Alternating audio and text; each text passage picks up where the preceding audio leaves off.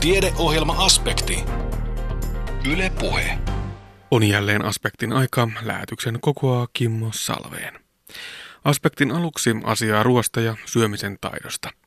Syömisen taitoon yhteydessä laadullisesti parempaan ruokavalioon, näin toteaa kouluikäisten lasten ja nuorten ruokailutottumuksista väitellyt terveystieteen maisteri Tanja Tilles-Tirkkonen, jonka tapaamme aspektin aluksi. Pakolaiset, suvaitsevaisuus ja viha, näin voisi kai tiivistää viime aikojen suurimman keskusteluaiheen selkeimmät elementit. Kuulemme Savon ammattiaikuisopiston No Hate teemaviikolla vierailleen opetusneuvos Pirkko Ohvon ajatuksia aiheesta. Voiko salibändillä elättää itsensä Suomessa? Entä kuinka onnistuu huippuurheilun ja opiskelun yhteensovittaminen? Myös tästä kuulemme ja lähetyksemme lopuksi vielä asiaa kynttilän päivästä. Mitä on syömisen jalotaito? Se on positiivista ja rentoa suhtautumista syömiseen, erilaisista ruoista nauttimista, nälän ja kyläisyyden tunteen tunnistamista sekä säännöllisestä ateriarytmistä huolehtimista. Monella aikuisellakin näissä kysymyksissä olisi petrattavaa, saatikka lapsilla ja nuorilla. Tuoreen tutkimuksen mukaan vajalla 60 prosentilla koululaisista syömisen taito kuitenkin on hallussa. Iso juttu koululaisten kohdalla on koululounas ja siitä puhumme nyt. Anne Heikkisen haaseltavana on kouluikäisten lasten ja nuorten ruokailutottumuksista väitellyt terveystieteiden maisteri Tanja Tilles-Tirkkonen. Meillä Suomessa on sellainen innovaatio, mitä varmasti kadehditaankin ja ihmetellään muualla maailmassa, eli ilmainen kouluruoka. Mutta jostain syystä sen imako ja maine on meillä kovin huono. Miten ihmeessä voi olla näin ristiriitainen tilanne? Joo, eli tosiaan hieno tilanne suomalaisilla koululaisilla ja, ja perheillä, kun, kun koululaisille tarjolla on täysipainoinen koululounas. Kuitenkin ongelmana on se, että et vain harva kokoaa sen täysipainoisen aterian. Eli kun siellä on tarjolla se pääruoka, kasvislisäke, leipä, kasvirasaleviitteellä maito ja piimä, niin vain harva kaikkia näitä aterian osia päivittäin käyttää. Suurin osa kyllä kouluruokailuun osallistuu.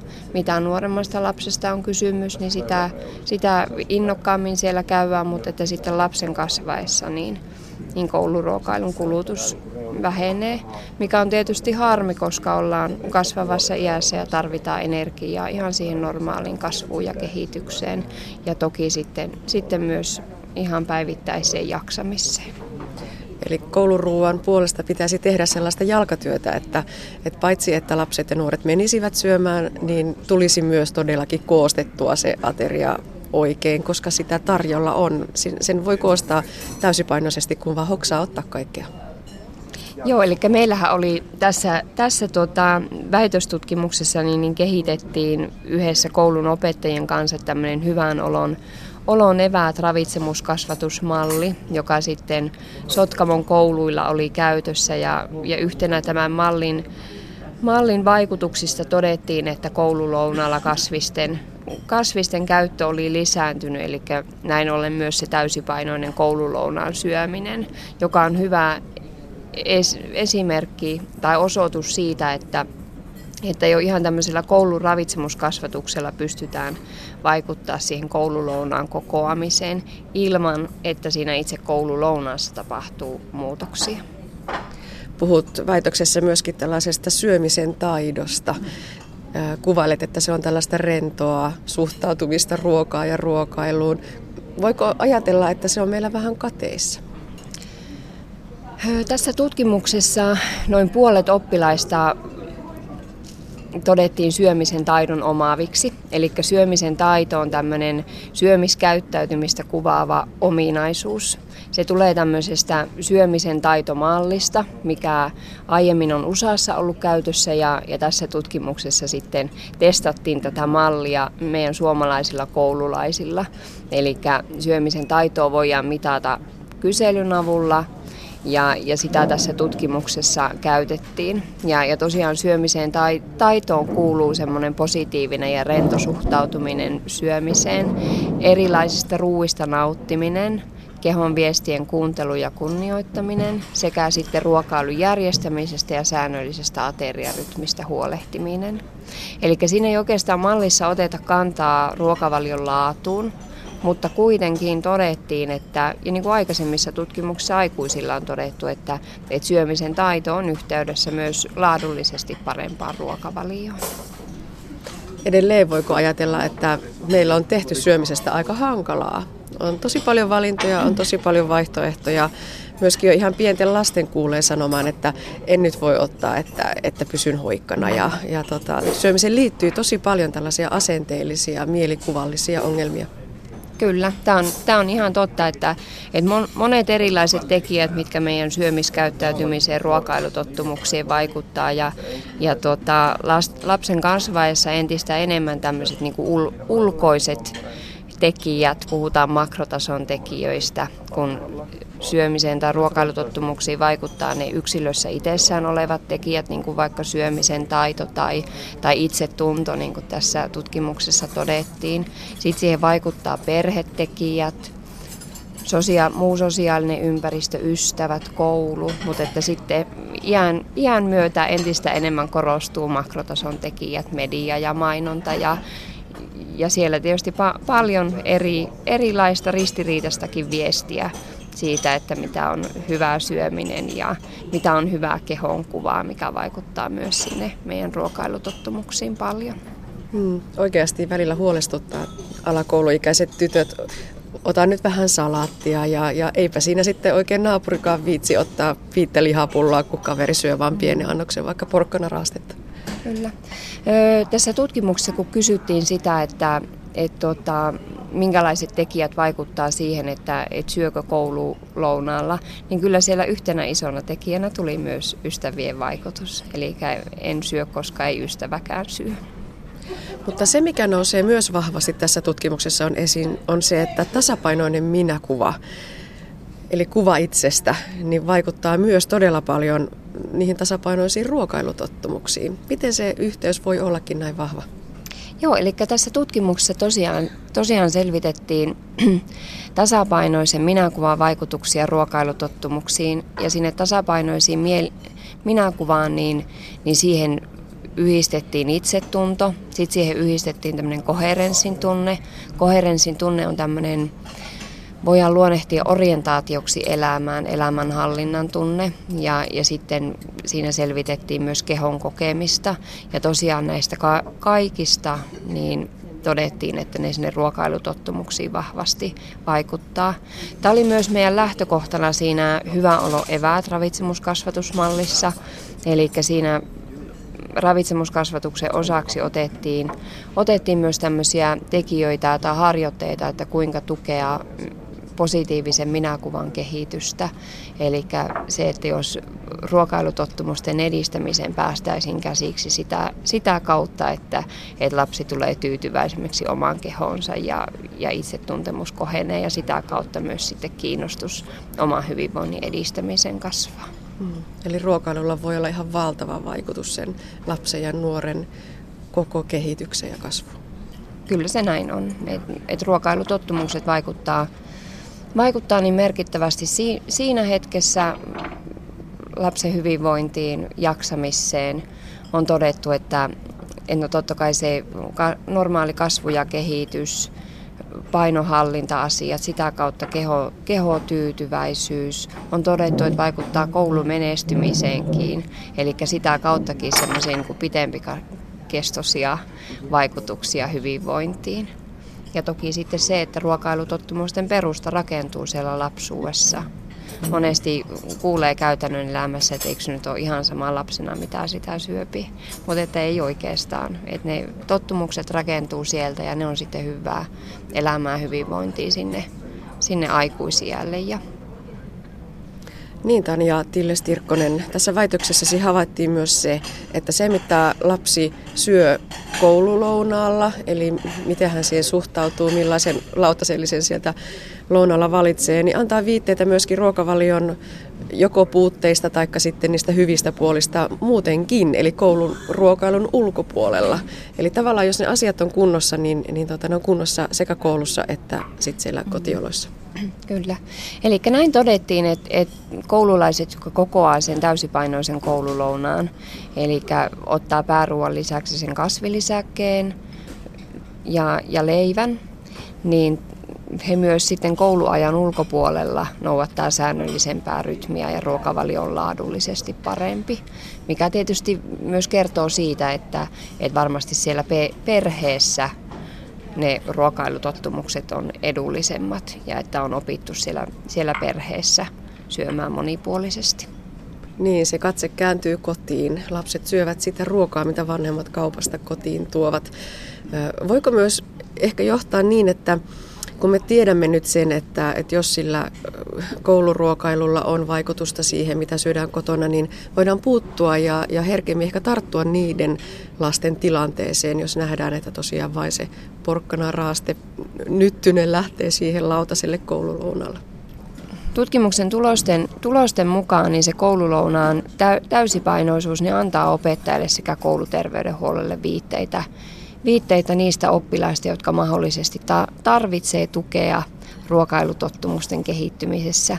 Perheellä on siis suuri merkitys, mutta toisaalta tämä hyvän olon eväät malli, mikä, mikä me kehitettiin ja mikä kohdistuu vain puhtaasti sinne koulun ravitsemuskasvatukseen, kotiin ei sillä to, toimia lähetty tekemään, niin tota, todettiin se, että että myös sitä kautta ruokailutottumuksia pystyttiin edistämään.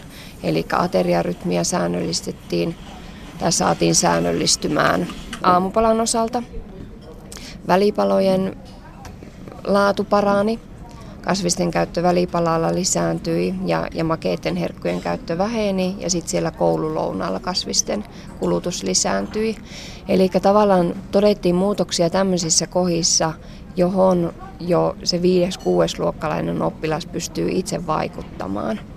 Eli sillä lailla myös koulun, koululla on keskeinen merkitys, mutta toki vanhempia ei, ei voi unohtaa.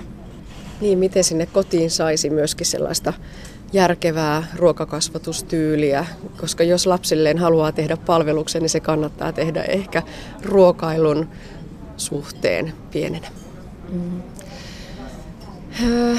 Vanhempien tavoittaminen voi olla haastavaa, eli monta kertaa, monta kertaa niihin mm, tämmöisiin to- toimintaan lähtee mukaan ja, ja tuota innostuu semmoiset perheet, joilla asiat jo melko hyvin on. Ja tietysti olisi tämä tärkeämpää ja ennen kaikkea tulisi tavoittaa ne perheet, mitkä sitten helposti jättäytyy ulkopuolelle, missä ne suurimmat ongelmatkin monta kertaa on. Ja, ja se on kyllä haastavaa. Me ollaan tehty tää, tässä liikkumista kansalaistaitohankkeessa niin tämän hyvän olon eväät ravitsemuskasvatusmallin lisäksi niin tämmöinen vanhempien materiaali. Eli meillä oli, se tehtiin gradutyönä ja siinä gradussa niin koottiin kainuulaisista vanhemmista ideariihi ja sillä ideariihellä sitten tuota, tai sen kanssa pohittiin, että minkälaisia toimia tarvittaisiin, mistä vanhemmat innostuisivat. Ja, ja nämä vanhemmat sitten ideoi semmoisen materiaalin jaettavaksi koteihin, joka sisältää helppoja, nopeita arkiruokien reseptiä. Sitten siellä on mukana tämmöinen osio, kuinka hyödyntää, hyödyntää edellisen päivän tähteeksi jääneet ruuat ja, ja vähän siellä täällä vinkkejä siihen, että kuinka tukea niiden ruokailutottumusten edistymistä. Ja sitten siellä on otettu yhtenä, mikä on kiva homma, niin mukaan sitä saperemenetelmää, eli ruokaan tutustumista kaikilla aisteilla. Nyt on puhuttu siis lähinnä siitä kouluruuasta, mutta kuinka tärkeä merkitys lapsia ja nuoren kannalta on tosiaan myös muulla, eli esimerkiksi sillä aamupalalla ja välipalalla, jotka monesti koululainen hoitaa itse. Vanhemmat ovat silloin jo ja vielä töissä. Mm. Kyllä niillä on kes- keskeinen merkitys ja, ja tosiaan ne on semmoiset ateriat, mistä, mistä koululainen alkaa ensimmäisenä itse pitämään huolen. Ja kyllähän tutkimuksessa toiseen niin säännöllisen ateriarytmin merkitys korostuu. Tässä on muutamaan otteeseen jo noussut puheeksi tämä hyvän olon eväät ravitsemuskasvatusmalli. Tanja Tilles-Tirkkonen, puretaanko sitä hieman vielä auki? Mistä siinä on kysymys? Liikkumista kansalaistaitohanke alkoi 2010 ja, ja hanke sai alkuunsa Sotkamosta opettajien toimesta. Ja se oli alun perin ja, ja pitkälti kokonaisuudessaan liikuntaan keskittyvä hanke, mutta että pienellä osalla ravitsemus mukana. Ja ravitsemuksen osalta ongelmana opettajat siellä Kainuussa koki sen, että, että kun alakoulussa ei ole yhtenäistä suunnitelmaa siihen, että millä tavalla ravitsemusasioita käsitellään, tuntui vähän, että kun ei ole yhtenäistä linjaa, niin mietitytti, että no mitähän siellä naapuriluokassa käsitellään tai toisessa koulussa. Et koettiin, että kun olisi semmoinen yhtenäinen sapluna, millä lähdetään menemään. Eli tarve tähän koulussa toteutettavalle mallille tuli opettajilta, joka on hirvittävän hieno lähtökohta. Mallia lähdettiin kehittämään sillä lailla, että me järjestettiin alueen opettajien kanssa tapaamisia. Ja, ja näissä tapaamisissa sitten pohittiin sitä ravitsemuskasvatuksen nykytilaa, minkälaisia toimia, minkälaisia asioita siellä koulussa käytiin läpi. Ja, ja sitten mietittiin mitä se ehkä olisi hyvä olla. Siinä oli taustana meillä, että mihinkä asioihin kiinnittää huomiota, niin tietysti aikaisemmat selvitykset koululaisten, kouluikäisten ruokavalion ongelmakohista. Ja, ja sitten toki meidän omat tulokset tästä tutkimuksesta. Me kartoitettiin lasten ruokailutottumuksia vuosittain vuoden 2010 ja 2014 välillä. Ja, ja tämän pohjalta sitten semmoisiksi avainasioiksi ruokailutottumuksissa nostettiin ateriarytmi, kasvisten käyttö, sokeripitoiset tuotteet. Tässä tämä malli, mikä kehitettiin, niin tämä pohjautuu terveyden edistämisen teoreettiseen viitekehykseen, mikä on todettu, että, että on asia, joka lisää interventioiden vaikuttavuutta sitten siihen on otettu mukaan muutamia ravitsemuskasvatuksen näkökulmia. Terveyttä kaiken kokoisena on yksi niistä, eli lähtee siitä ajatuksesta, mikä me tässä tutkimuksessakin todettiin, että ne tasapainoista minäkuvaa kuvaavat tekijät, niin ne vaikuttaa ruokailutottumuksiin. Eli sen sijaan, että me lähettäisiin hirveästi painokeskeisesti liikkeelle siitä, että, että kaikkien täytyy olla, olla norma, normaalipainoisia ja että pain, painokeskeisyys edellä ruokailutottumuksiin, niin me lähdettiin enemmän siitä oman, oman niin kuin kehon hyväksynnän kautta. Toinen semmoinen keskeinen ravitsemuskasvatuksen lähestymistapa, mitä me on käytetty, niin on sapere. Eli juuri se semmoinen niin kuin kokemuksellinen oppiminen, ruokaan tutustuminen kaikilla aisteilla. No ajatteletko, että tämä malli voisi olla sellainen, minkä soisi jalkautuvan vaikkapa kaikille suomalaisille kouluille? Kyllä se on meidän toive. Eli tämä on tuota, tehty sillä lailla, että, että sisältää, sisältää tuota, 11 harjoituskertaa eri oppiaineisiin integroituvaksi. Tämän tutkimuksen jälkeen, mikä mun väitöskirjassa on, niin sen jälkeen sitä mallia on vähän kevennetty. Eli se tällä hetkellä, minkälaisena sitä kouluille markkinoidaan, niin sisältää kahdeksan harjoituskertaa. Nelosluokkalaisille kahdeksan harjoituskertaa viitosluokkalaisille. Eli se on sillä lailla ehkä helpommin sovitettavissa koulun arkeen. Mutta että se on meillä tavoitteena, että se jalkautuisi kouluille, koska tässä, tässäkin tutkimuksessa niin todettiin, että opettajan raportoimana, että se toimii ja, ja tukee niitä tavoitteita, mitä sille on asetettu. Ja, ja myös sitten se, että meillä on näyttöä sen vaikuttavuudesta, eli sinne ateriarytmiin ja, ja kasviksiin, sokeripitoisiin herkkuihin, mitkä oli sen ravitsemukselliset tavoitteetkin. Eli kyllä kovasti ta- tavoite siihen suuntaan on, että se olisi siellä jatkossa käytössä.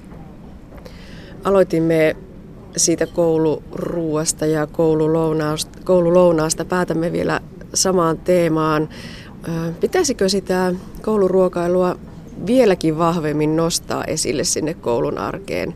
Opetussuunnitelmissa lapsille ja nuorille opetetaan yhtä sun toista, mutta voi kai sanoa niin, että tasapainoinen ruokavalio on ehkä yksi niistä tärkeimmistä asioista, mitä voi opettaa. Mm. Kyllä kannustan nostamaan ja nyt uudessa opetussuunnitelmassa, joka, joka ensi syksynä käytäntöön astuu, niin siellähän kouluruokailu on, on otettu entistä vahvemmin esille. Näin totesi terveystieteiden maisteri Tanja Tilles Tirkkonen. Hänen väitöksensä tarkastettiin Itä-Suomen yliopistossa tammikuun puolivälissä. Pakolaiset, suvaitsevaisuus ja viha. Näin voisi kai tiivistää viime aikojen suurimman keskusteluaiheen selkeimmät elementit. Ei siis mikään ihme, että Savon ammatti- ja aikuisopistolla on tällä viikolla vietty No Hate-teemaviikkoa, joka on tuonut yhteen opettajat, oppilaat ja pakolaiset. Pakolaisille on esitelty suomalaista ammatillista koulutusta ja oppilaitoksella on järjestetty aiheen tiimoilta erilaisia tapahtumia. Yhdessä tapahtumista puhui opetusneuvos Pirkko Ohvo, joka puhui luennollaan pakolaisista, suvaitsevaisuudesta ja ylipäätään tästä perin ongelmallisesta tilanteesta. Tapasin Ohvon ennen tuon tilaisuuden alkua. Opetusneuvos Pirkko Ohvo, miten te määrittelisitte ylipäätään tämän suvaitsevaisuuden? No suvaitsevaisuus mielestäni perustuu ihmisoikeuksiin, jotka on julistettu monella eri tavalla. Ja tärkeimmät on YK on julistus 48 vuodelta, ja se on kaikille tuttu, mitä oikeuksia siinä on. Aikanaanhan se sai kritiikkiä muun muassa maailman tunnetulta ihmisoikeusaktivistilta Mohammed Gandhi, Mahatma Gandhilta. Hän sanoi, että, että oikeuden, oikeuksien julistus on aivan oikein, mutta velvollisuudet hänen mielestään myöskin, tai vastuut pitäisi myöskin kirjata. No, niitä ei kirjattu tähän julistukseen. Sitten Euroopan parlamentti on antanut ihan uusia ehdotuksia tähän YK-julistukseen ja, ja nimenomaan siltä pohjalta, että ilmastonmuutos aiheuttaa uusia ongelmia ja kysymyksiä ja, ja toisaalta tämä suuri muuttovirta nyt, joka on myllännyt Eurooppaa ja myllää edelleen, että se vaatisi näitä tämän muuttovirran seurauksien kannalta uusia ihmisoikeuskannanottoja. Ja sitten tietysti ihmisoikeudet ja suvaitsevaisuus sinällänsä ne perustuu Suomen perustuslakiin Suomessa, jossa määritellään ihmisten, meidän jokaisen suomalaisen oikeudet ja jopa Suomessa asuvan oikeudet. Että se ei ole ainoastaan tämmöinen kansalaisuuskysymys. Mainitsitte tuossa nuo vastuut, jotka jäävät sitten kuitenkin kirjaamatta. Pitäisikö tällaisia vastuita jollakin tapaa sitten saada ää, paperille, että, että mitä, mitä myöskin vastapainona näitä vastuita voisi olla? En osaa sanoa sitä, pitäisikö ne olla kirjattuna sinällänsä. Se olisi aika, aika monimutkainen asia varmasti, mutta meillähän on olemassa rikoslaki, joka sitten määrittää tietyllä tavalla, mikä on suvaitsevaisuuteen liittyvä tai ei-suvaitsevaisuuteen liittyvä rikos ja mikä ei. Ja meillä on uusia termejä rikoslaissa esimerkiksi määriteltynä, tai pykäliä, joiden mukaan näitä rikkomuksia voidaan sitten, niistä voidaan sitten rangaistuksia antaa. Ja meillä on olemassa nyt tähän viime vuosien keskusteluun ja vellontaan liittyen on olemassa jo ennakkotapauksia, joissa on tuomioita annettu. Eli tässä voidaan varmasti nyt siis nojata näihin kansallisiin lakeihin, mutta mm, pohjimmiltaan siis kyse on ihmisoikeuksista ja siitä, että minä voin pitää omat tapaani ja kulttuurini ja näin myös teen. No niinhän, näinhän se juuri menee, että se keskustelu, että maassa maan tavalla, se on yksinkertainen sanonta, mutta jos sitä ajatellaan vähän pitemmälle, niin ei meillä Suomessa ole aina niin hyviä tapoja, joita kannattaa edes meidän noudattaa. Että mieluumminkin niin, että lakien ja säännösten mukaan jokainen oli minkälainen ihminen tahansa, niin ihmiseen katsomatta, niin jos on Suomessa, niin toimii Suomen lakien ja asetusten ja määräysten sääntöjen mukaan, niin kuin meidänkin pitää toimia. Ja jos ei toimi, siitä annetaan sanktio, niin kuin meillekin suomalaisille annetaan. Ja nyt mä puhuin tietysti heti jo, että ulkomaalaisia rangaistaan, mutta tästähän on kysymys, että tulee uusi ihminen, joka ei tiedä vielä näistä meidän lakiasioista ja muista. Ja siitähän se törmäys tulee, että me emme ehdi opettaa esimerkiksi turvapaikanhakija tuota, asukkaille noissa vastaanottokeskuksissa, niin ne ehtivät toilailla, jos tälle ystävällisesti sanotaan, niin, niin tota, ennen kuin tulee eteenpäin, että ei tämä olekaan mahdollista. Eli tässä on opetus ja kasvatus on se A ja O meille kaikille. Niin nyt esimerkiksi vietetään täällä Savon ammattiaikuisopistolla No Hate suvaitsevaisuus teemaviikkoa ja, ja sitä kautta tuodaan, tuodaan näitä kulttuurisiin ehkä törmäyksiinkin liittyviä asioita esille. Miten tärkeää se on, että näitä, näitä asioita tuodaan sitten esiin puoli ja toisin? No törmäyskursseista ei ehkä kannata puhua, ne oli ja meni, mutta sen sijaan, että miten vältetään semmoista yhteiselossa olevaa ristiriitaa, mahdollista ristiriitaa. Ja se on se pointti. Ja miten tästä mennään eteenpäin ja miten eh, mahdollisia pelkoja ja muita hälvennetään. Ja, ja siinähän on keinot tutustua toisiinsa. Että, että se semmoinen väärän tai vahingollisen toimenpiteen toistaminen jatkuvasti, niin se ei ole se keino, vaan miten siitä mennään eteenpäin. Ja, ja keinoja on monenmoisia ja esimerkiksi vastaanottokeskukset ja turvapaikka-hätämajoitukset tekee erinomaisen hyvää työtä tässä suhteessa. Enemmän kuin mitä on, on niin kuin yleisön tiedossakaan, niin tekevät hyvää työtä. Niin, kun katsoo tätä ympäröivää yhteiskuntaa, niin se näyttäisi olevan jonkinlaisen tämmöisen kulttuurisen suvaitsevaisuuden suhteen ää, aika isossakin kriisissä. Ja varmaan ehkä eniten tätä suvaitsevaisuutta haastaa pelko. Onko se ihan näin yksinkertainen asia? No, mä en uskalla mennä yleistämään, mutta se, mikä mulla on kokemus, niin esimerkiksi minun ikäiset ihmiset, mä oon vanha nainen yli 70, niin minun ikäiset ihmiset kyllä pelkää, ainakin naiset. Mä oon nähnyt omin silmin ja keskustellut tuolla kadulla ihmisen kanssa, joka sanoo, kun näitä menee näitä tummatukkaisia ihmisiä ohi. Ja, ja hän sanoi, hän pelkää, niin mä sitten on sanonut vaan, että ei se auta muu kuin sanoa niille päivää, kun ne sanoo päivää. Nehän sanoo esimerkiksi Kuopiossa, turvapaikanhakijat, pojat kun kulkee ja miehet tuolta, niin nehän sanoo päivää tuolla kadulla. Ja mitä siinä kun sen kun sanoo päivää, ei se mitään maksa. Ja antaa ystävällisen vaikutelman. Mutta sitten se, että tota, pelkohan on yleisesti paras ja suurin keino kaikenlaiseen ristiriitaan, ongelmiin. Se on meidän kaikkien keskuudessa. Jos mä pelkään jotain, niin se aiheuttaa erilaisia tuntemuksia. Ja kun tunteen perässä mennään, ja varsinkin äkillisissä tapauksissa, niin silloin tulos on selvä. Niin, jos jossain, niin nämä tunteet näkyvät tuolla internetin puolella, missä keskustelu käy välillä aika kuumanakin puoli ja toisin, ja, ja tuota, se ei välttämättä aina edes perustu minkäännäköisiin faktoihin pikkusen ehkä, ehkä molemmissa äärilaidoissa kaunistellaan totuutta ja, ja jopa suoranaisesti valehdellaan. Eli, eli agitoida ihmisiä sen oman kannan puolelle. Millaisen miettiä olette tätä keskustelua ja, ja vellomista seurannut? No, mä olen suojannut itseni niin, että mä olen Facebookissa ainoastaan vastaanottavana osapuolena ja tiettyjen henkilöiden vastaanottavana puolena, että mä käytän erittäin vähän, mutta sen mitä on lukenut lehdistä ja kuunnellut radiosta ja uutisista, niin, niin mä sanoisin näin, että, että tästä keskustelusta internetissä, jos puhutaan nyt tästä leimaamis- ja loukkaamis- ja tämmöisistä viesteistä, vihapuheesta ja näin, niin minusta kyllä niistä ei ole vaaraa näille maahanmuuttaja-ihmisille.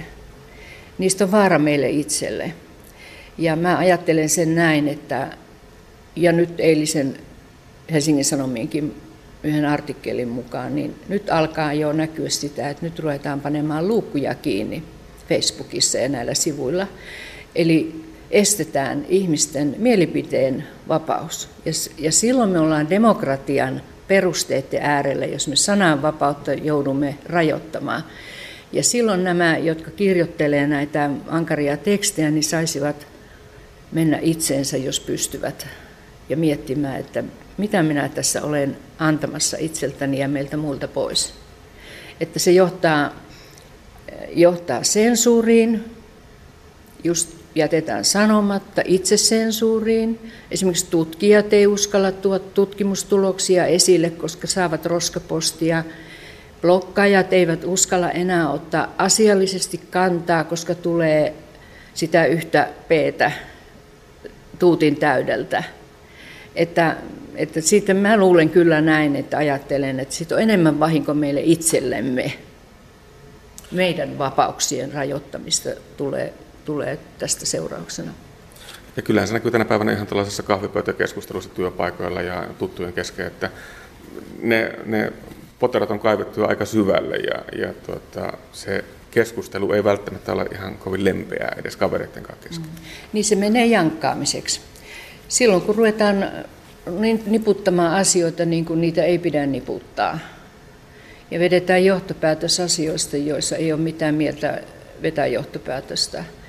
Tai niin kuin Jari Tervo, kirjailija, sanoi yhdessä tekstissään, että meillä suomalaisilla on taipumusta kertoa lillukan varsiin ja pitää niistä ankarasti kiinni katsomatta koko kuvaa.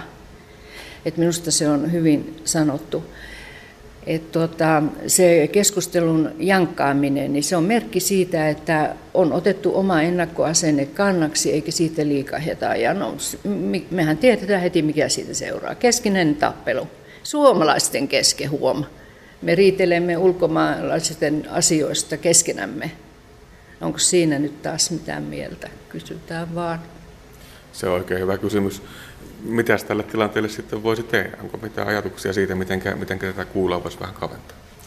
No asialliset puheet on ne, mitä minä olen sattunut kuulemaan ja lukemaan, on se, että näihin esimerkiksi nyt jos puhutaan maahanmuuttajista, niin ensiksi kiinni ei, ei puhuta yhdestä maahanmuuttajajoukosta.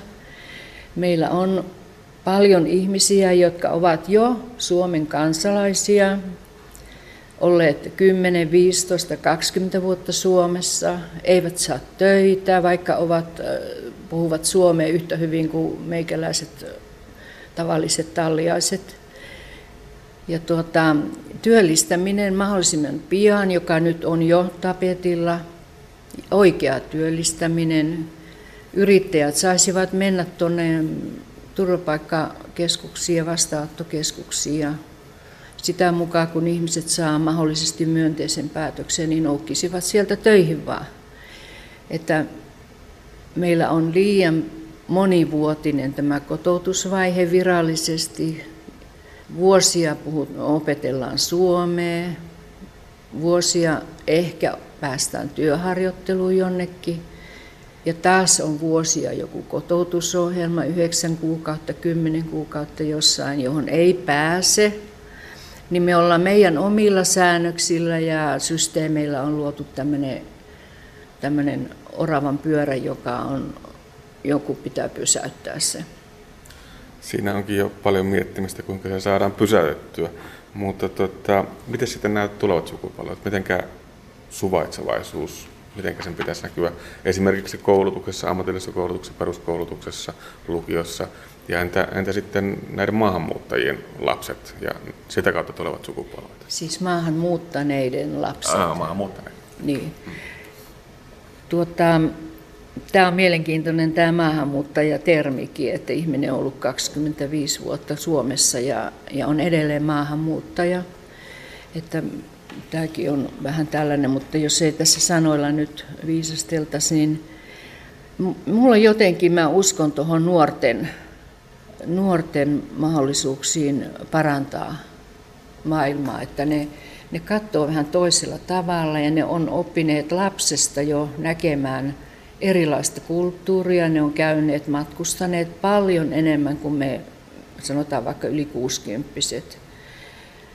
Ja ne on nähneet, että hyvää elämää ja mukavaa elämää voi viettää myöskin muunlaisessa systeemissä kuin meidän suomalaisessa systeemissä. Ja mä, minä uskon siihen, siihen semmoiseen suvaitsevaisuuden ilmapiiriin, että me ei tarvi enää kysyä, että ollaanko me suvaitsevaisia, vaan me vaan ollaan.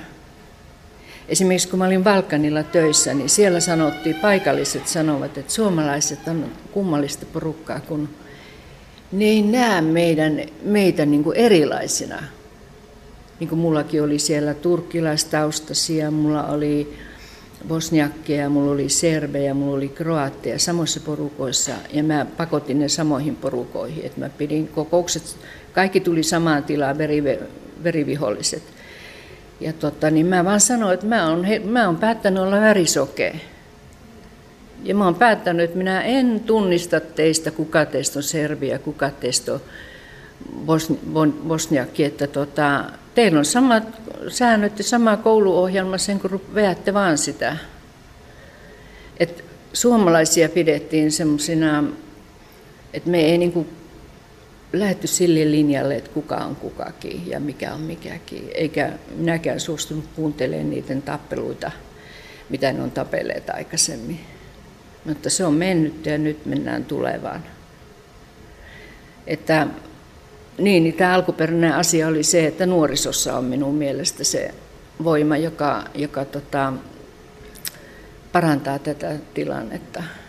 Ja tämä nykyinen tämä ylivelva vöyhkäminen, niin kuin sanotaan, niin se kyllä menee ohi. Jos ei se mene, niin meillä on viranomaiset panee se järjestykseen, että muuta mahdollisuuttahan ei varmaan niin olekaan. Näin Savon ammattiaikuisopistolla vierailut opetusneuvos Pirkko Ohvo. Kuuntelet siis aspektia, jonka kokoaa Kimmo Salveen. Tiedeohjelma Aspekti. Yle Puhe. Voiko salibändillä elättää itsensä Suomessa?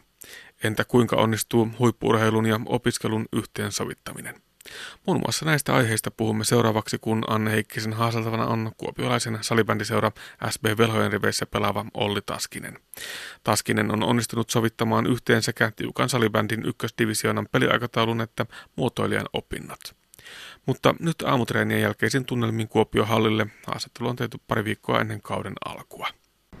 Tulin hallille siinä 10 8. Siinä nopeat varusteiden vaihot ja kamat niskaa ja ei kun, ei kun treenaamaan. Kahdeksalta alkoi treenit. Siinä oli meille pieni keskivartalo jumppa aluksi, sellainen puolisen tuntia ja sen jälkeen otettiin mailat käteen ja ruvettiin treenaamaan itse lajia. Eli siinä sitten sellainen 45 minuuttia lajitreeniä mailojen kanssa ja sen jälkeen loppuverryttelyt sellainen 15 minuuttia. Sellainen puolentoista tunnin setti tuli mm. vedetty suihkujen kautta haastatteluun. Niin, onko tämä ihan normaali aamu, miten sulla päivä alkaa? No aika lailla, että maanantai, keskiviikko, perjantai on tarjolla aamutreenejä ja mä käyn siellä niin kuin sillä lailla, miten koulu antaa periksi. Että jos koulussa on sellaista, että täytyy olla paikalla, niin sitten täytyy olla koulun penkillä, mutta kyllä mä pyrin käymään. Pyrin käymään aina nämä kolme aamua. Oma lajisi on siis salibändi. Minkä verran siinä on sitä yhdessä porukassa joukkueella harjoittelemista ja minkä verran jää sitten omalle kontolle sen yksilöharjoittelun piikki? Öö, no aika paljon, aika paljon mennään joukkueena, että tietysti aamutreeniryhmä on eri ryhmä, mitä mennään, mennään illalla, että aamutreeniryhmä koostuu suurimmaksi osa noista lukiolaista ja ammattikoululaisista, jotka on tuossa urheiluakatemiassa mukana ja ilta, iltaryhmä on sitten velhojen miesten edustusjoukkue, jossa ei ole niin paljon, niin paljon. Muutama tietysti kaveri käy myöskin näitä aamutreenejä minun lisäksi. Mutta aika lailla eri porukkaa, että että tietysti joukkueen on kyseessä, niin sitten siinä pelaamisessa se on, se on kaiken A ja O, että tota, mennään yhdessä, mutta sitten just kun harjoitellaan fysiikkapuolta ja tätä, niin sitten sitä pystyy tekemään paljon omatoimisestikin. Minusta ehkä, ehkä tämä on tosi hyvä, että koska tykkää olla, tykkään tehdä sekä molempia, että tykkää olla kavereiden kanssa ja tykkää myöskin treenata itsekseen, niin tämä on oikeastaan aika, aika hyvä siltäkin kannalta, että saa välillä itsekin raahattua, lähteä yksin lenkille tai yksin puntille, että ei aina tarvii niitä samoja naamoja katella illasta toiseen. No montako tuntia viikossa, olet varmaan laskenut sitä, niin tota, menee tämän lajin parissa? No treenimäärät on siinä riippuu ihan viikosta, että 10 tunnista reiluun 20 tuntia siinä välillä. Tietysti niin paljon riippuu, että mikä, mikä kaos on menossa. Ja, mutta, mutta kyllä mä oon pyrkinyt pitämään, että päälle 15 ja 20 väliin se menisi, mutta välillä, välillä se on haasta, haastavaa ihan siitäkin syystä, että paljon on kouluhommia tai työhommia tai muita hommia, mutta kovasti pyritään, että saataisiin koko ajan olosuhteet niin hyväksi, että pystyttäisiin menemään mahdollisimman ammattimaisesti, vaikka ihan ammattilaislaji ei vielä Suomessa ole kyseessä. No nyt eletään tosiaan alkusyksyä ja kausi taitaa olla en tiedä, onko jo alkanut, ainakin alkamassa. Minkälaista kautta Jyry nyt eletään tämän lajin suhteen? Eli nyt on niinku kauteen valmistava kaus, eli öö, sellainen kaksi ja puoli viikkoa, niin pelit käynnistyy. Ja, ja nyt vedetään sen verran kovasti vielä, että päästään kuntoon siihen kauden, kauden alkuun. Ja, ja, ja paljon on tietysti lajia nyt, että kesällä mentiin paljon enemmän fysiikkaa ja lenkkiä ja punttia, mutta nyt nyt ollaan paljon mailleen kanssa ja koetaan saada vähän viisikkopeliä kuntoon ja joukkue on löyty kasa, että sitten myöskin uusia kavereita, niin koetaan saada, saada niitä mukaan hyvin porukkaa ja koetaan tulla niin sanotusti joukkueeksi, että ollaan paljon yhdessäkin. Että. Niin, se on se pallo ja mailla ja mies, mutta se ei vielä riitä, vaan on tosi iso osuus sillä, että miten tosiaan pelataan porukalla yhteen. Joo, kyllä siinä, kyllä siinä on iso, iso merkitys, että meilläkin on paljon sellaisia kavereita, jotka on ihan junnusta asti pelannut porukassa.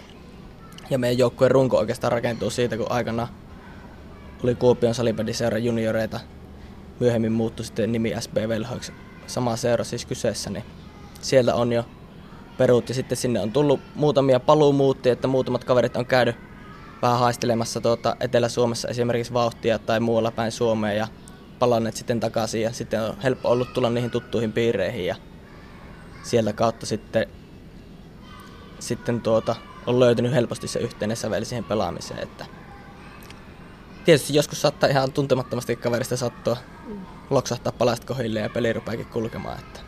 Mm, ajatukset osuu vain yksin. Niin, kyllä. No, eli nyt on aika kiivas kausi alkamassa urheilun suhteen, mutta näin on myöskin opiskelun suhteen. Opiskelet Savonia ammattikorkeakoulussa muotoiluakatemialla ja teollinen muotoilu on se sinun oma lajisi. Salibändi ja teollinen muotoilu. Miten nämä kaksi sopii yhteen? No tähän asti on sopinut ainakin aika hyvin, että salibändissäkin on välineitä, mitkä toisaalta niin on sitten kiinnostanut, kiinnostanut sinnekin puolelle mahdollisesti suuntautua. Ja opiskelu on siltäkin osin tosi hyvin öö, nivoutunut oikeastaan tuon urheilun kanssa, että meillä on suuri paino siinä, että me tehdään joku projekti ja muotoilijoiden työ on ehkä sinänsä vapaampaa kuin joku,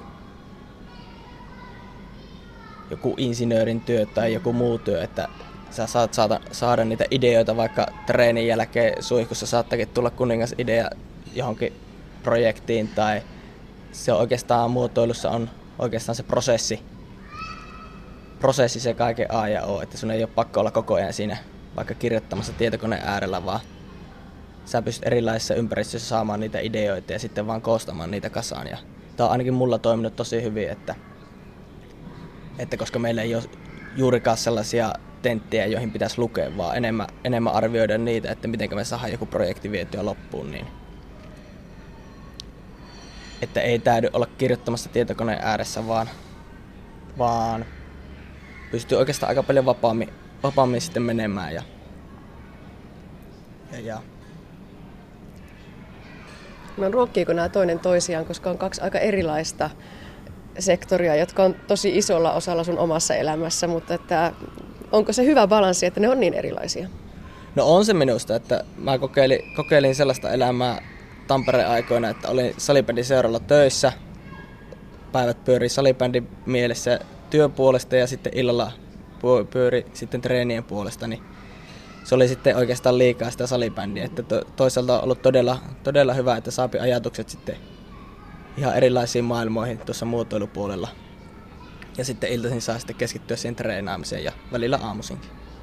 No tota, voiko salibändillä periaatteessa elää Suomessa vai tarvitseeko siihen rinnalle sen leipätyön? No muutama kaveri on, jotka, jotka siinä elää, mutta tuota, käytännössä olisi siinä hyvä ainakin näin varautua siihen, että se ei tule elättämään. Että ulkomailla on sen verran, sen verran parempia, parempia seuroja ja sen verran parempia sopimuksia siellä tarjolla, että siellä pystyisi jonkin vuoden elämään, mutta salibändi on vielä sen verran nuori laji, että ei sillä kukaan eläkeikään asti elää. Että. No miksi sitten juuri nimenomaan muotoilu? Mikä oli siinä se, että siitä löytyy sitten se toinen päätyö? No aikana, aikanaan sitä mietin pari vuotta, että mikä minusta tulisi isona ja sitten isäni oli kuvaamataiden opettaja, tai on vieläkin, ja hän sitten ehdotti, että Kuopiossa olisi sellainen, sellainen koulu ja se on kuitenkin lähellä kotipaikkaa, eli Nilsiä, mistä on kotoisin. Niin sitten ajattelin, että siinäpä on, siinäpä on hyvä koittaa hakea sinne ja näin kävi, että pääsin, pääsin opiskelemaan Kuopion muotoiluakatemiasta teollista muotoilua ja oikeastaan sillä tiellä olla edelleen ja on tosi paljon tykännyt, tykännyt siitä, että Niin, täällä pohjois toimii Pohjois-Savon urheiluakatemia, joka sitten kokoaa teitä urheilijoita yhteen ja, ja luo niitä opiskelun mahdollisuuksia. Mitä se ihan omalla kohdallasi käytännössä, mitä se tarkoittaa, että olet urheiluakatemian opiskelija? Eli urheiluakatemia mahdollistaa noin aamuharjoitukset, eli maanantai, keskiviikko, perjantai on urheiluakatemian aamuharjoitukset, jossa käy pääasiassa näitä, näitä urheilulukion klassikon kavereita ja sitten ammatilliselta puolelta kavereita. Ja kolme aamua on mahdollista käydä ja mä käyn siellä niin paljon kuin koulu, koulu antaa periksi. Että, että aina ei pysty ihan kolme, kolme aamua menemään pääsemään viikossa, mutta, mutta kovasti siihen pyritään. Että. Eli se tuo sellaista tukea ja turvaa ja, ja niitä säännöllisiä harjoituksia, jotka, jotka sitten voisi olla aika hankala, jos olisi ihan vain opiskelija ja, ja sitten kävisi siellä illalla joukkueen mukana harjoittelemassa. Kyllä. Ja tuohon sitten vielä lisäksi, että urheiluakatemialaisilla on sitten tämä kausikortti, kausikortti näihin harjoituspaikkoihin, joka sitten auttaa tosi paljon, että jos tuntuu siltä, että täytyy vaikka käydä palauttavaa treeniä tekemässä, niin pystyy helposti pääsemään uimahallille, uimahallille vesiin juoksemaan tai vähän kuntosalille. Samoin tämä Kuopiohalli, niin tämä on oikeastaan suurimmassa käytössä, käytössä itselläni, koska salibändikenttä on tässä ja punttisalit ja kaikki, kaikki tässä äärellään, niin tämä antaa kyllä hirmu, hirmu hyvät mahdollisuudet sitten harjoitella. No entä sitten siellä koulun puolella, miten Kuopion muotoiluakatemia suhtautuu urheilijaan?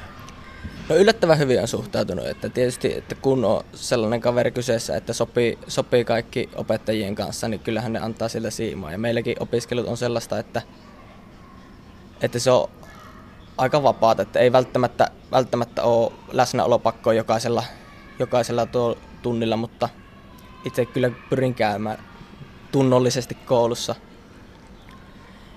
Ja kun vaan hommat hoituu, niin sielläkin on tullut sellaista merkkiä, että ei kun ilman muuta, ilman muuta kannustavat urheiluun. Ja myöskin toi Kuopion muotoiluakatemia on minun kummiyritys tässä salibändin puolella, että tukevat myöskin sitäkin kautta tätä minun urheilua. Että Hmm, aika hyvä kombinaatio. Kyllä. Tosiaan viimeinen vuosi nyt alkoi, neljäs vuosi on edessä ja keväällä pitäisi valmistua. Olli Taskinen, mitä sitten, kun ne teollisen muotoilijan paperit on tak- takataskussa, niin tota, pelaajaura vai ammatillinen ura vai mitä on edessä?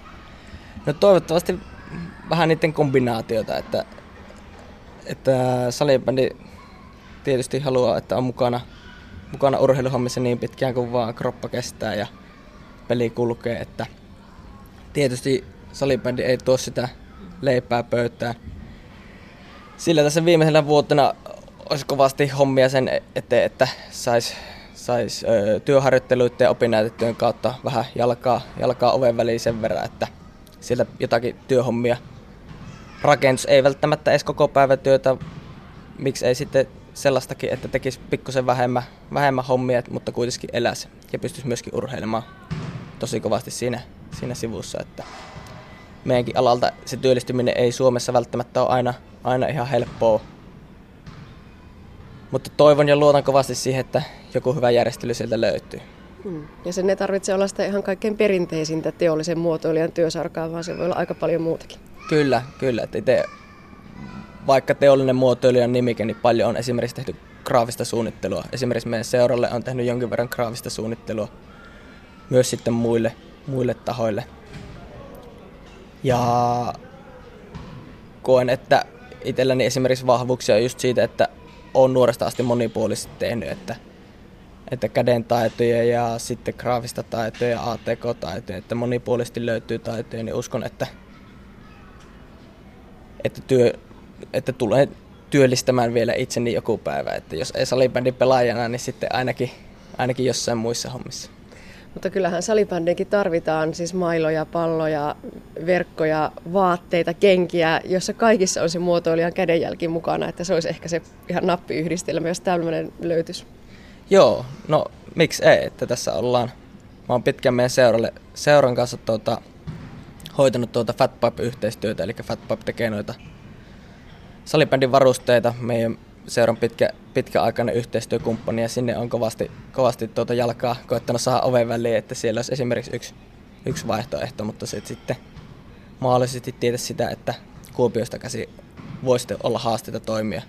toimia. Kuitenkin tällä hetkellä Kuopiossa sen verran, sen verran kotone, kotone olo, että ja jos vaan pelihommat täällä kulkee, niin mielellään täällä kyllä viihdy. Että toivotaan, että jonkinlaista viritystä sitten löytyisi. No mutta minkälainen kausi nyt on odotettavissa? SP Velhot pelaa miesten ykkösdivarissa ja onko nyt tämän kevään, tulevan kevään ainoa tavoite se, että karsinnoista noustaan ylöspäin? No kyllä se on, että viime keväänä, viime keväänä jäi vähän harmillisesti Olssia vastaan karsintasarjassa hävittiin 3-1, mutta tuota, ei ainakaan lähdetä viime kauden tavoittaa huonontamaan, että kovasti se on tähtäimessä se salibändiliike ja kyllä oikeastaan tälle kohdalle Suomeen sellainen yksi salibändin liikaporukka olisi, olisi ihan paikallaan. Ja joukkue on meidän aika hyvässä, hyvässä mallissa siinä mielessä, että ei pahoja menetyksiä tullut. Että tietysti pientä vaihtuvuutta aina on joka vuosi, mutta, mutta tuota, kova porukka on kasassa ja kovasti tavoitellaan, että nousu tapahtuisi keväällä. Raskas kausi tulossa, paljon pelejä edessä. Herkistelläänkö teidän lajissa vai mennäänkö päinvastoin vaan niin nousukiidolla sitä kauden alkua kohti? No kyllä sitä jossain vaiheessa täytyy herkistellä, mutta tulevalle kaudelle tapahtui sellainen muutos, että aiemmin pelattiin runkosarja ja sieltä kärkiporukat pääsi karsimaan, tai ensimmäinen pääsi suoraan ja kaksi seuraavaa karsimaan, mutta nyt tulevalla kaudella pelataan pudotuspelit, eli kahdeksan joukkuetta pääsee pudotuspeleihin, joiden voittajat sitten pääsee, voittaja pääsee suoraan salibändiliikaan ja kakkonen pääsee karsimaan. Eli se pikkasen muuttaa tuota kauden luonnetta. Eli riittää tulevalla kaudella se, että on siellä pudotuspeleissä kunnossa alkukauden, kun hoitaa sillä lailla, että kahdeksan parhaan sakissa ja pudotuspeleissä tikissä. Eli pikkasen muuttaa sitä ehkä mikä aiemmilla kausilla on ollut. Ja harjoittelussahan se tarkoittaa sitä, että, että, että pystyy kauan aikana menemään pikkasen kovempaa. Riittää, että hoitaa itse kahdeksan sakkia ja on sitten kovimmassa iskussa silloin, kun ne tärkeimmät pelit alkaa. No niin, aamuharkat on ohi. Kutsuuko koulun penkki tämän jälkeen? No tänään on siitä mielestä hyvä päivä, että tänään ei kutsu, että tuota, tässä lukujärjestyksessä on keskiviikkoisin ainakin, jos ei nyt ihan joka keskiviikko, niin aika moni keskiviikko oli vapaa, että siinä mielessä hyvä lukujärjestys ja sen verran ahkerasti on kolme vuotta jo koulun penkillä käyty, että pikkuhiljaa alkaa helpottamaan, helpottamaan siltä puolelta. Eli nyt on vaan tiedossa, että, että, että katsotaan vähän, onko koulussa, koulussa jotain omatoimista hommaa, hommaa tai muita työhommia tuossa alla, alla päivän mittaan ja aletaan sitten valmistautumaan illan treeneihin. Illalla taas mennään joukkueen kanssa. Näin totesi huippuurheilun ja opiskelun yhteensovittamisesta SB-velhoissa pelaava Olli Taskinen. Tämän viikon sunnuntaina on kynttilän päivä. Kynttilät ovat toisaalta kovin arkisia, mutta toisaalta myös hyvin juhlallisia tunnelman luojia. Ne luovat valoa ja lämpöä ympärilleen. Mutta miten kynttilät liittyvät kristilliseen perinteeseen? Kuulemme seuraavassa kynttilän päivästä ja siihen liittyvästä historiasta. Tapasin pastori Anna Väätäisen. Pastori Anna Väätäinen, kynttilän päivästä on siis nyt puhe. Mitä nuo kynttilät merkitsevät sinulle itsellesi? Mä tykkään kyllä kynttilöistä. Paitsi ne on tietysti tosi kauniita sisustuselementtejä, niin, niin kyllä mulle kynttilä aina muistuttaa jotenkin myös rukouksesta. Sitä kynttilä lämmintä liekkiä on, on semmoista rauhoittavaa ja lohdullista katsella. Ja tietysti on paljon erilaisia kynttilöitä, joilla on erilainen merkitys, että vaikka tuohus ikoni edessä on, on erilainen kuin vaikka hautakynttilä, että niillä, niillä kummallakin on ihan omanlaisen merkitys. Ja tuohon ne valoa ja turvaa tuossakin, kun oli Kyllä. tammikuussa kovasti sähkökatkoja, niin varmasti Kyllä, moni kynttilöitä myös. Aivan totta valoa ja lämpöä, sitähän ne tuovat, tuovat ennen kaikkea, mm. mutta miten sitten kynttilät kristillisessä perinteessä, millaista tematiikkaa sieltä löytyy taustalta? Oikeastaan kristillisessä perinteessä kynttilä kuvaa aika monenlaistakin asiaa. Tietenkin just tätä pimeyden voimista, voittamista ennen kaikkea ja yhteyttä, lämpöä, kynttilän rukouksen merkki ja, ja symboli jollakin tavalla pyhän läsnäolosta. Ja kynttilä kuvaa myös valvomista tälle kristillisessä merkityksessä. Mitä tämä valvominen tarkoittaa käytännössä?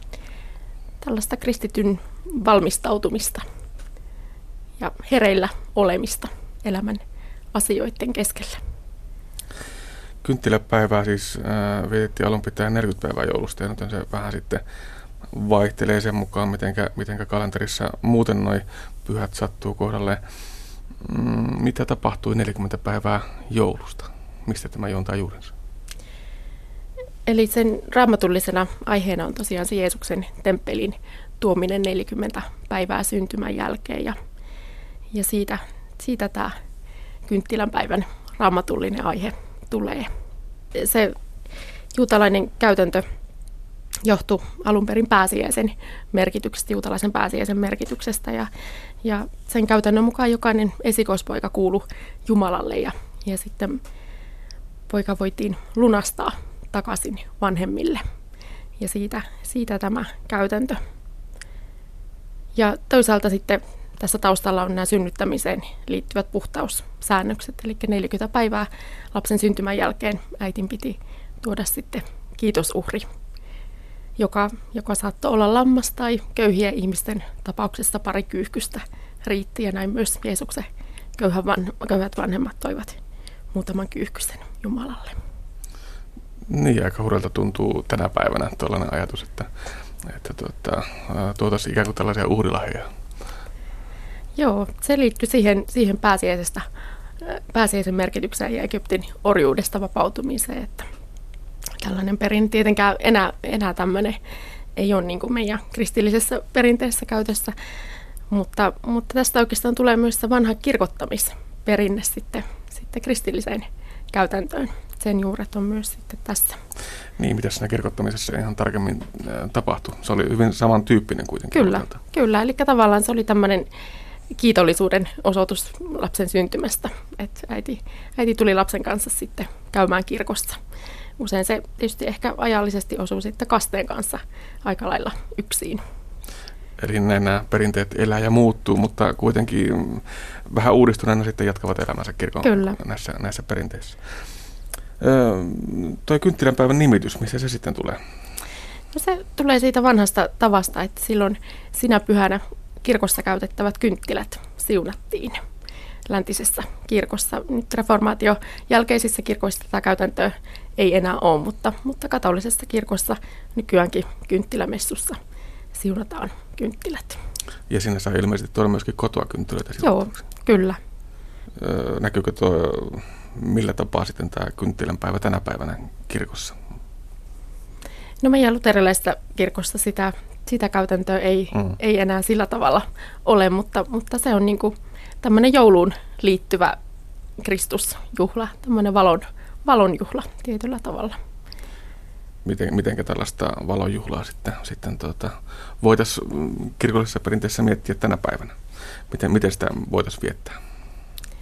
Ihan vain kynttilöitä sytyttämällä.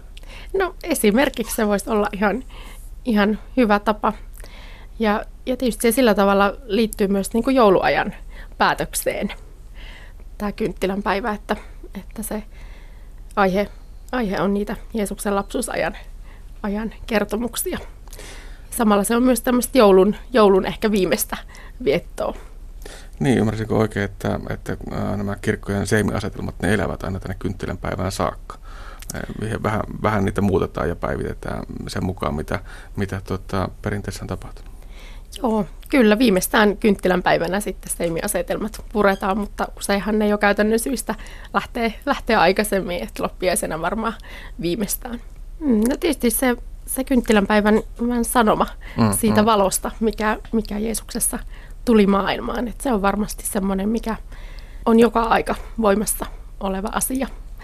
Ja tällä tavalla meillä Suomessa sydäntalven keskellä oleva kynttilänpäivä voi meillekin olla semmoinen valon, valonjuhla. Ja, vanhassa suomalaisessa kansanperinteessähän se olikin semmoinen sydäntarven merkkipäivä, joka oli semmoinen taitekohta. Siitä alkoi sitten kevään odotus ja, ja myös sään ennustamisen kannalta se oli aika tärkeää, että pystyttiin hyviä kylvöjä kyntösäitä sen perusteella sitten ennustamaan, että mikä, minkälainen ilma oli kynttilän päivänä kevättä kynttelistä oli tällainen vanha sanonta aikana. Kevättä kohti ollaan menossa. Eipä siinä varmaan sitten muuta kuin sytytellään kynttilöitä kynttilänpäivän kunniaksi. Näin tehdään. Näin Anna Väätäinen Alavan seurakunnasta Kuopiosta. Ja näin päätyy tämänkertainen aspekti. Lisää aiheistamme netissä osoitteessa kantti.net kautta aspekti sekä Yle Areenassa.